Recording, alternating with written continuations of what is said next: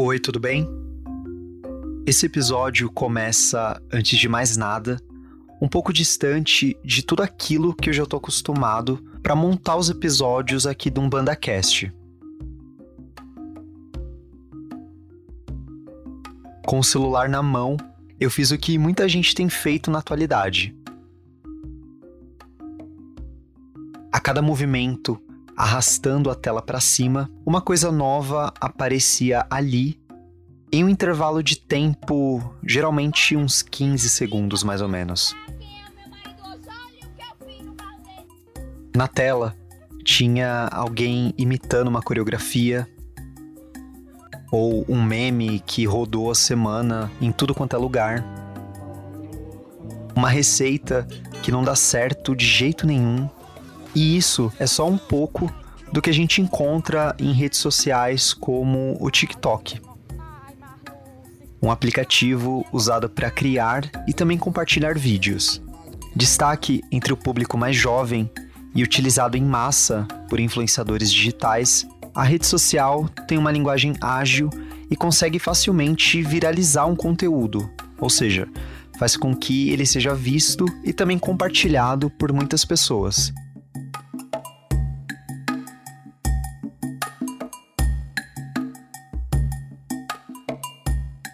Outras redes sociais também tentam a mesma dinâmica do TikTok, como por exemplo o Instagram com os seus Reels, que tem a mesma pegada dos vídeos curtos, tá?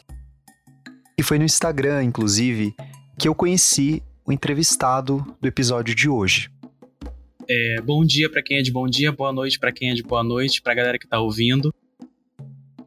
Esse é o Rafael Dias.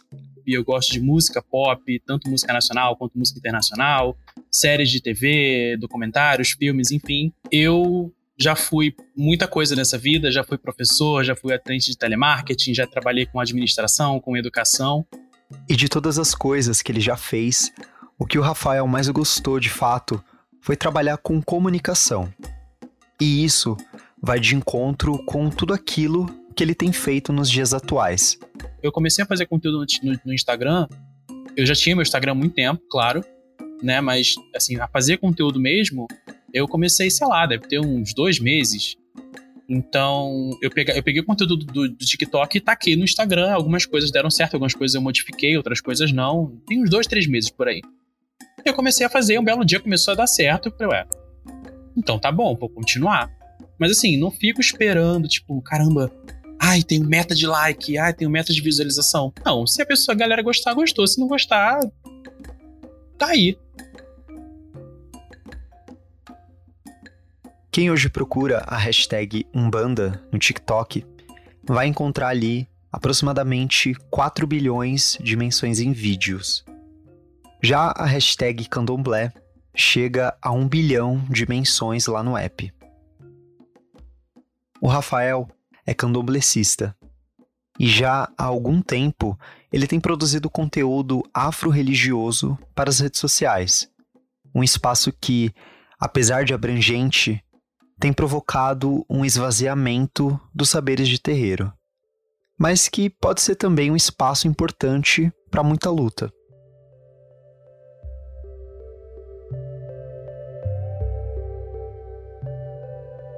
E também expor preconceito, né? Falar que, por mais que eu seja do candomblé, tem preconceitos que eu não sofro.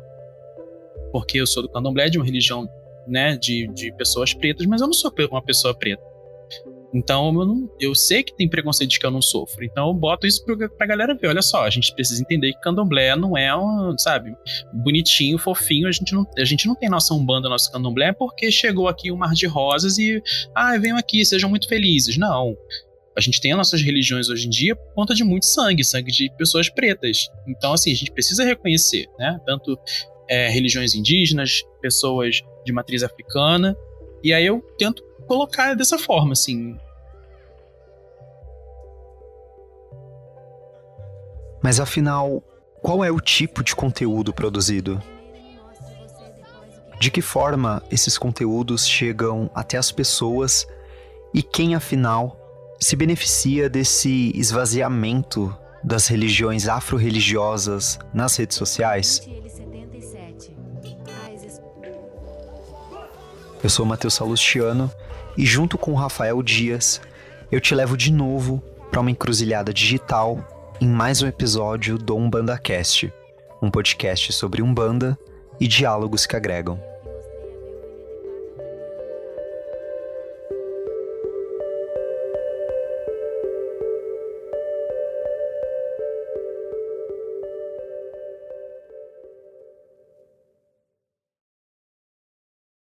Na terceira temporada do podcast, eu trouxe para você um episódio onde diferentes lideranças de terreiro discutiram ali o impacto da Umbanda numa encruzilhada digital. Ou seja, de que forma ela está sendo discutida e também apresentada na internet.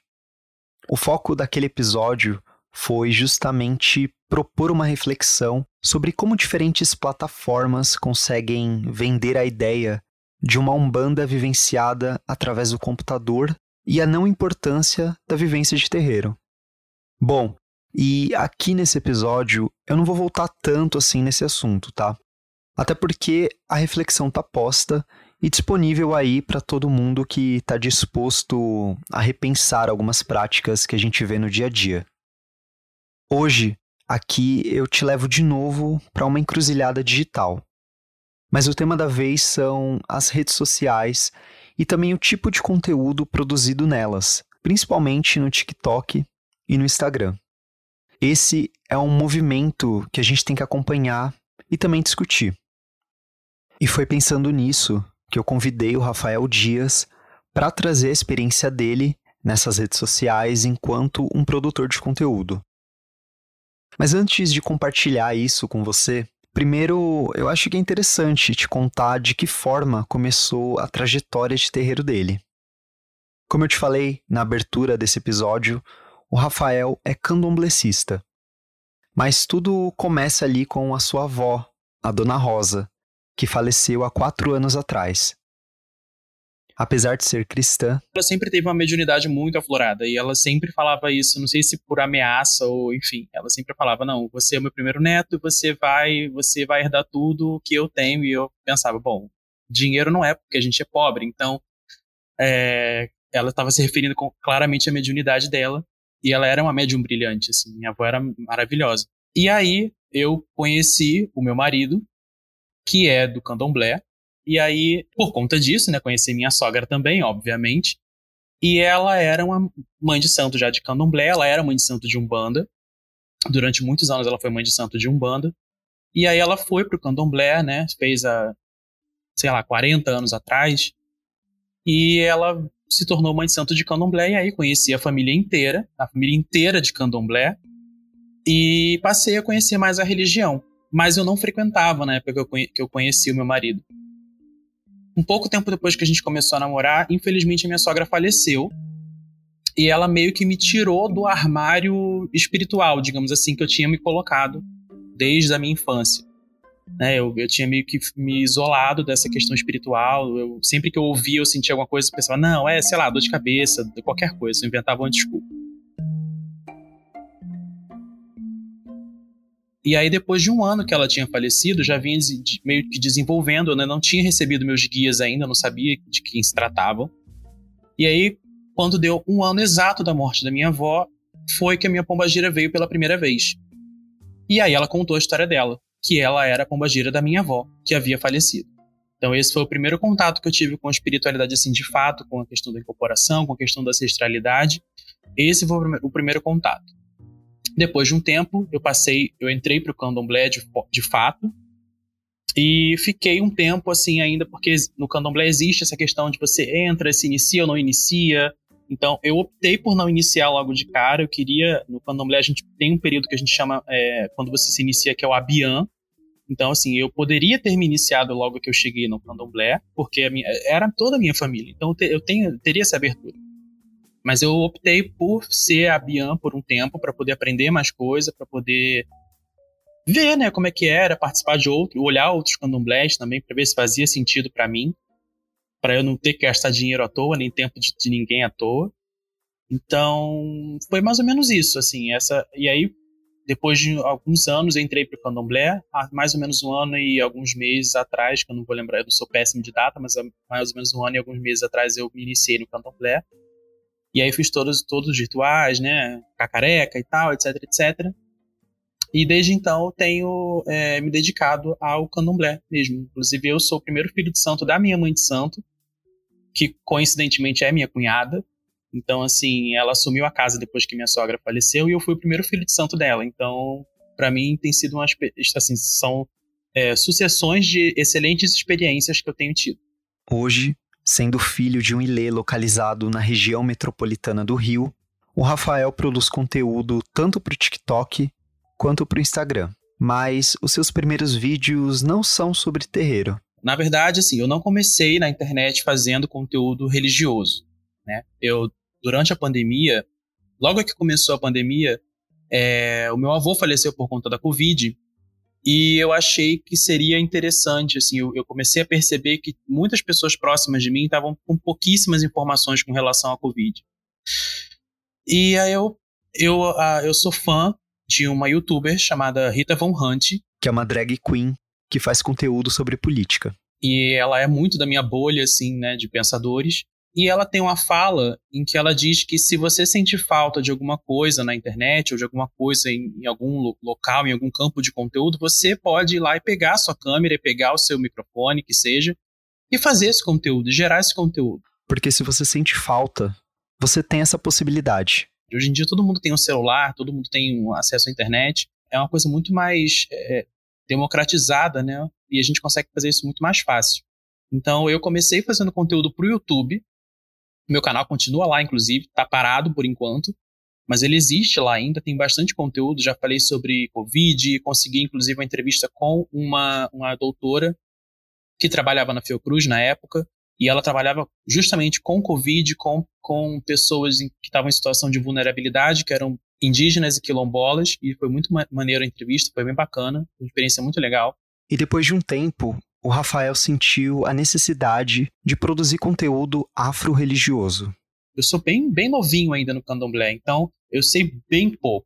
Mas o pouco que eu sei eu tento passar para as pessoas. Então a minha motivação, o que veio, né, o que me trouxe isso foi justamente essa fala da Rita Von Hunt de que se está faltando alguma coisa, você vai lá e faz. Então a minha motivação foi essa, ir lá e fazer.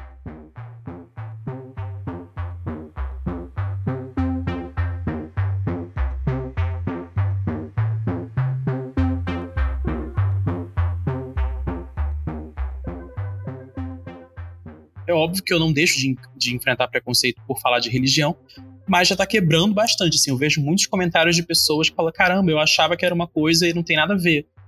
Então, essa foi minha motivação, de ver que não era esse o tipo de conteúdo que eu tava vendo ser feito na internet, de religião, era um conteúdo mais, quando não era uma coisa muito fechada, né, que não dava abertura pro diálogo, era uma coisa sempre muito caricata, né, eram pessoas fazendo chacota com recortes da religião ou algum tipo de discurso que não abria para o diálogo. Então, assim, não dava oportunidade da pessoa chegar e falar, mas e por que isso aqui? Por que isso aqui? Não tinha abertura para diálogo. Era sempre, ó, isso aqui é assim, assim, assim, pronto, acabou. Se você quiser, é assim que vai ser e é isso. Já faz um tempo que a internet e as redes sociais estão aí. Quantas vezes por dia a gente não vai lá, entra no Google e pesquisa alguma coisa. Não é diferente com as práticas e também os saberes de terreiro. Pelas redes sociais, tem muita gente surfando essa onda de dúvidas e curiosidades sobre as religiões afrodiaspóricas. Eu consigo perceber isso pelo próprio podcast e o Rafael pelos conteúdos que ele produz. Mesmo com a enxurrada de perguntas que ele recebe nas redes sociais, o Rafael acha importante demais ter a presença ativa, não só criando conteúdos, mas respondendo quem procura ele. Na internet a gente encontra muita informação. Então, assim, se você pode, não é errado, não estou dizendo que é errado você se informar pela internet, muito pelo contrário. É muito bom você ter informação de vários lugares. Mas você acaba absorvendo muita coisa e você chega num local que não pratica aquele tanto de conhecimento que você adquiriu. Então as pessoas ficam confusas. Então muita gente pergunta, meu signo tem a ver com o meu orixá? É uma pergunta muito frequente. Eu sempre falo, não tem nada a ver signo com orixá. Dentro do candomblé a gente não trabalha com essa questão de signo e tal. Eu gosto muito, gosto muito do mar. Será que eu sou de Iemanjá? Não, a gente não trabalha com essa questão. No candomblé não existe essa questão do orixá influenciar a sua personalidade ou a sua personalidade influenciar no orixá que você tem, etc, etc. Eu vejo muitas perguntas assim, por exemplo, eu nasci no dia tal, eu nasci no dia do santo tal, isso me faz filho do orixá tal? Então, são perguntas que muitas pessoas têm medo de perguntar para outras pessoas mais velhas de santo, como a gente fala nas religiões, né, velho de santo, por medo de levar uma patada. Então, assim, quando eu respondo esse tipo de questionamento, porque não era um questionamento que eu tive, mas eu sei que eu já tive questionamentos que seriam considerados por outras pessoas como questionamento idiota. Então, assim, quando eu respondo isso, eu tento responder com bom humor, mesmo que eu responda assim de uma forma tipo, meu Deus, por que você está perguntando isso? Eu tento passar de uma forma muito tranquila, muito de bom humor, e eu não deixo ninguém sem resposta. Porque eu já fui essa pessoa de não saber das coisas. E é a partir disso que o Rafael se organiza no dia a dia, exatamente para saber qual tipo de conteúdo ele vai produzir e como passar isso para a tela do celular. Faço um segmento chamado Coisas que Deveriam Ser Ditas Sobre Macumba, que são coisas muito óbvias, e às vezes eu falo uma coisa tão óbvia que eu falei, nossa, eu não acredito que eu gravei esse vídeo, porque é tão óbvio, e as pessoas falam, caramba, eu não sabia. Então, assim, realmente não é tão óbvio assim. É óbvio para quem está muito tempo na religião. Para outras pessoas que estão chegando agora, de repente não é.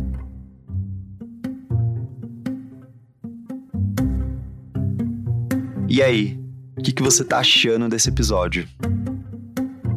Olha só, eu fiz uma pausa rapidinha aqui, só para te lembrar que o UmbandaCast é um podcast 100% independente, tá? E por isso, a gente tem algumas campanhas de financiamento coletivo.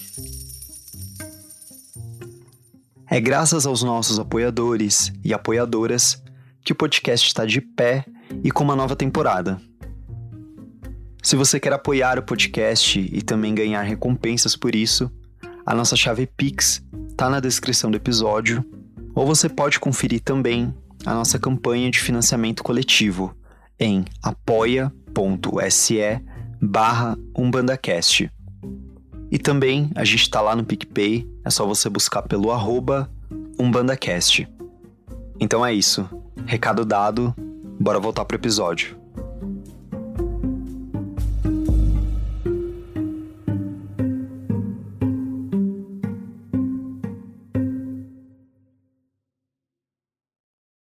E para além de informar o pessoal que assiste os seus vídeos, o Rafael usa as redes sociais para mostrar também ali as marmotagens que acabam acontecendo na religião, infelizmente. Então, eu vejo um vídeo assim que eu acho engraçado, mas ao invés de eu falar mal da pessoa que tá fazendo, ou ao invés de eu, olha aquela casa lá, marmoteiro, não sei o quê, e papapá, eu crio uma situação de humor em cima daquilo que tá acontecendo. E aí eu faço o improviso na hora, eu ligo a câmera e gravo. Eu não tenho texto, não tenho nada, eu vou improvisando na hora.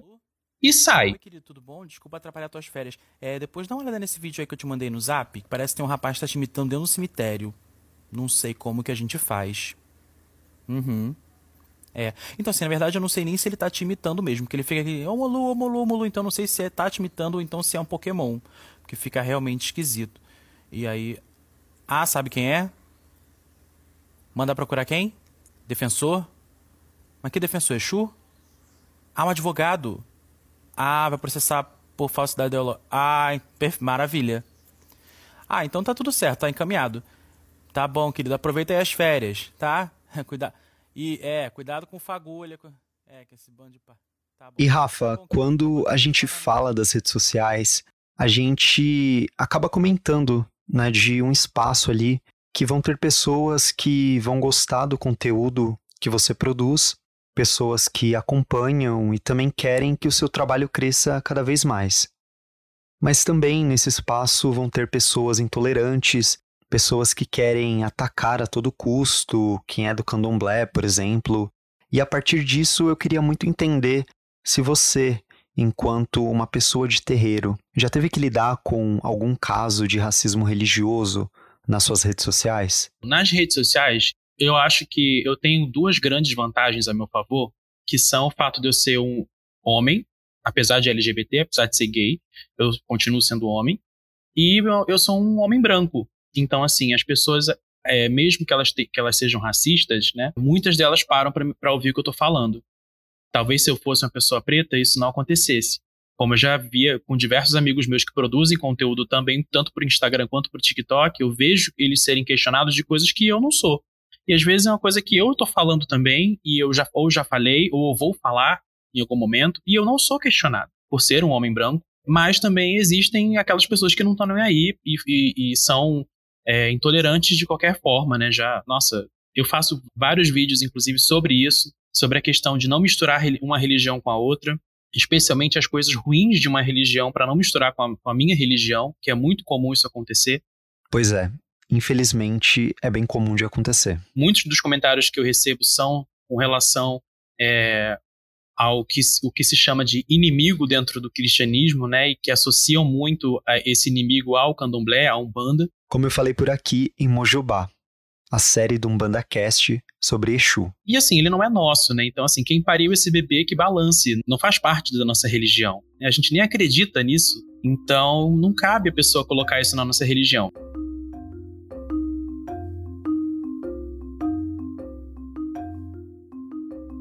Rafa, e agora eu queria entender um pouco de que forma você observa a produção de conteúdo afro-religioso nas redes sociais. Você acha que é um importante canal, tudo isso, para nós que somos de terreiro? Eu acho que sim, a gente precisa ocupar todos os espaços, mas a gente precisa lembrar, precisa muito lembrar, né, que rede social não é terreiro. Então, assim, a rede social ela não substitui o aprendizado que você vai ter ali na prática.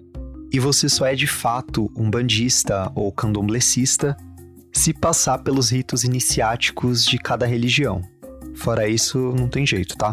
Mas eu acho que a gente precisa sim, tá? Dentro das redes sociais, Instagram, TikTok, YouTube, tudo que a gente puder ocupar de mostrar informação pra galera, a gente tem que ocupar, porque é muito importante. Mesmo que seja assim, a gente precisa ocupar, mas também tem que dizer, olha, eu tô passando essa informação aqui, mas nada substitui a tua experiência no terreiro. Então não adianta você saber isso que eu tô te passando, e você achar que você vai abrir uma casa de macumba sozinho, com conhecimento de internet, porque não vai. Então é meio que isso, assim, a gente tem que... A galera que faz conteúdo, ela tem que ter... Eu acho que tem que ter essa responsabilidade de passar conteúdo, mas também sinalizar pra galera que tá chegando, ó, nada substitui a tua vida no terreiro.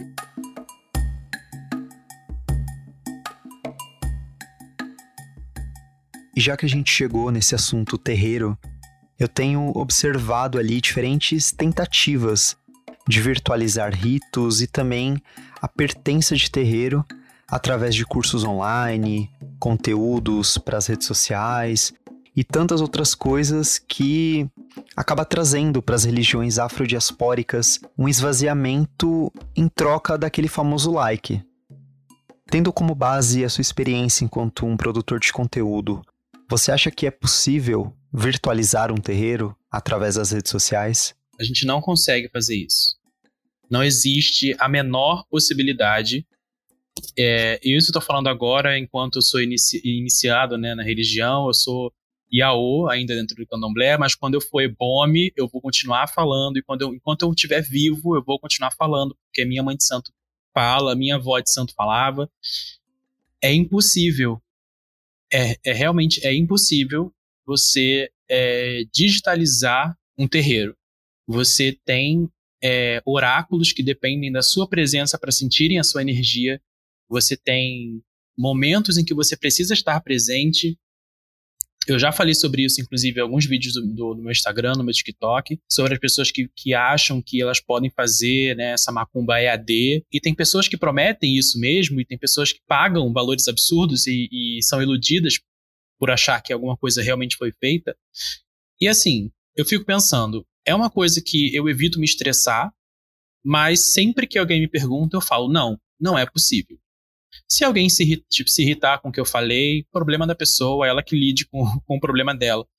Mas eu sempre vou continuar falando. Então, assim, impossível. Né? Já vi pessoas mandam mensagem pra mim, tipo, olha, eu vi isso, vi aquilo, vi tal, não sei o que, tal. E existem muitas diferenças. Por exemplo, esse negócio de religião online e tal, isso não existe, ponto. Pra mim não é nem passível de discussão. Então a pessoa não consegue discutir isso comigo porque não é uma coisa que vai mudar minha cabeça, não existe. Você precisa estar em rituais. Eu falei isso bem recentemente no meu Instagram. Rituais iniciáticos, por exemplo, especialmente rituais iniciáticos, demandam a sua presença. Como que você não vai estar lá? E muita gente chega pra mim, olha, eu tô vendo aqui na internet um rapaz que falou que faz isso e faz aquilo, o que você acha? Eu falei, eu acho que você vai gastar dinheiro à toa. Mas aí, por exemplo, eu vou fazer abrir um parêntese na pergunta, que é um pouco diferente, né, do que foi perguntado, mas assim, existe uma diferença entre eu falar isso, né, pra pessoa que vem me pedir opinião leiga, completamente leiga, e quer ouvir na internet, do que pessoas que vêm falar pra mim, por exemplo, assim, ah, o meu pai de santo, ele tá fazendo isso aqui, o que você acha, é certo? E eu falo, olha só, eu não tenho que me meter no que o seu pai de santo faz ou não faz. Ah, mas é que eu vi na internet. Não, eu não vou me meter no que o seu pai de santo faz ou não faz. Se você acha que alguma coisa que o seu pai de santo faz é errado, você precisa ter a liberdade de chegar no seu pai de santo e falar, olha, meu pai agou, minha mãe, me desculpe, eu não me sinto confortável fazendo esse tipo de coisa. Então, assim, o que difere muito é uma linha muito tênue, né, entre o que é realmente uma religião e o que é charlatanismo.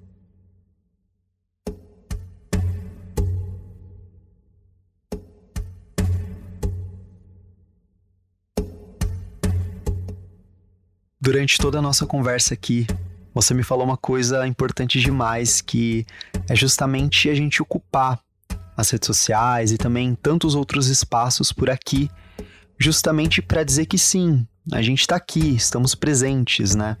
Que possam também nos ouvir, que possam ver e principalmente nos respeitar. E Rafa, quando eu olho esse movimento das religiões afrodiaspóricas ali nas redes sociais, ao mesmo tempo que eu fico muito feliz, eu também fico preocupado. E o intuito desse episódio não é de expor ninguém ou atacar diretamente. Mas assim, a gente precisa pra ontem ter uma responsabilidade de tudo aquilo que está sendo produzido nas redes sociais e que muitas vezes mesmo vai acabar esvaziando todas as nossas práticas e também os ritos, né? Então que a gente consiga potencializar por essas bandas pessoas e também conteúdos que fortaleçam o povo de terreiro, que é muito mais mesmo do que dancinha ali, ou incorporação, e também coraçãozinho de like, né? Bom, para encerrar esse episódio, eu queria então que você falasse para os ouvintes do podcast de que forma a gente consegue consumir um conteúdo afro-religioso nas redes sociais de uma forma saudável e também honesta. E para além do que eu falei aqui, sobre a responsabilidade e também o esvaziamento da cultura de terreiro, quais outras dicas você daria para quem produz conteúdo com essa temática? Até mesmo como uma forma da gente ver por aqui conteúdos mais honestos.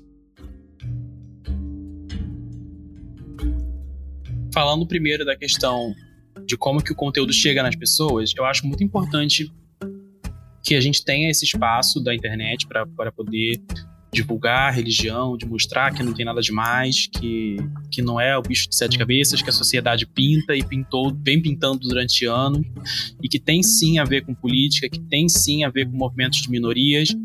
Então, uma dica que eu sempre dou para a galera que me segue com relação a conteúdo de internet é o seguinte: ele deve ser a sua inspiração, mas nunca a sua fonte. Então, se a pessoa vê um conteúdo meu e acha interessante, o ideal é que ela procure uma casa de religião. E com relação à criação do conteúdo para a internet, eu acho a dica que eu tenho para dar para as pessoas é: não tenho medo de que fique ruim.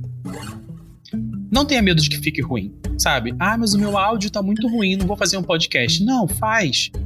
Ah, mas o meu vídeo tá muito ruim, a minha câmera não é boa. Faz!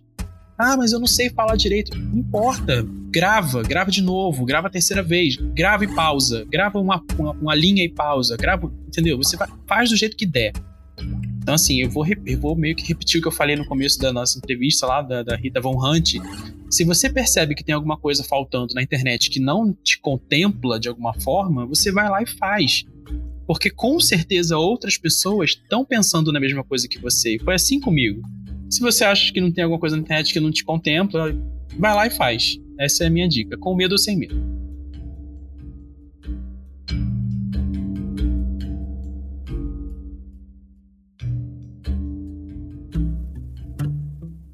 O UmbandaCast é um podcast sobre Umbanda e diálogos que agregam. Eu, Matheus Salustiano, fiz a pesquisa, roteiro, entrevista e edição do podcast. Esse episódio usou áudios de BBC Sound Effects. A trilha sonora é da Blue Dot Sessions. Relembrando, se você quiser apoiar esse podcast, que é feito de forma 100% independente, a chave Pix está na descrição do episódio. Ou você também pode acessar apoia.se/UmbandaCast. A gente também está lá no PicPay, você consegue buscar pelo @UmbandaCast. E se você que está aqui terminando de ouvir esse episódio ainda não segue o feed do programa no seu tocador favorito, aproveita e faz isso agora para você não perder nenhum episódio. Bom, siga a gente também no Instagram e Twitter pelo @UmbandaCast para acompanhar todas as publicações que eu faço por lá. E é isso. Se você é do Axé, se você não é do Axé, o meu saravá a todos. Até a próxima.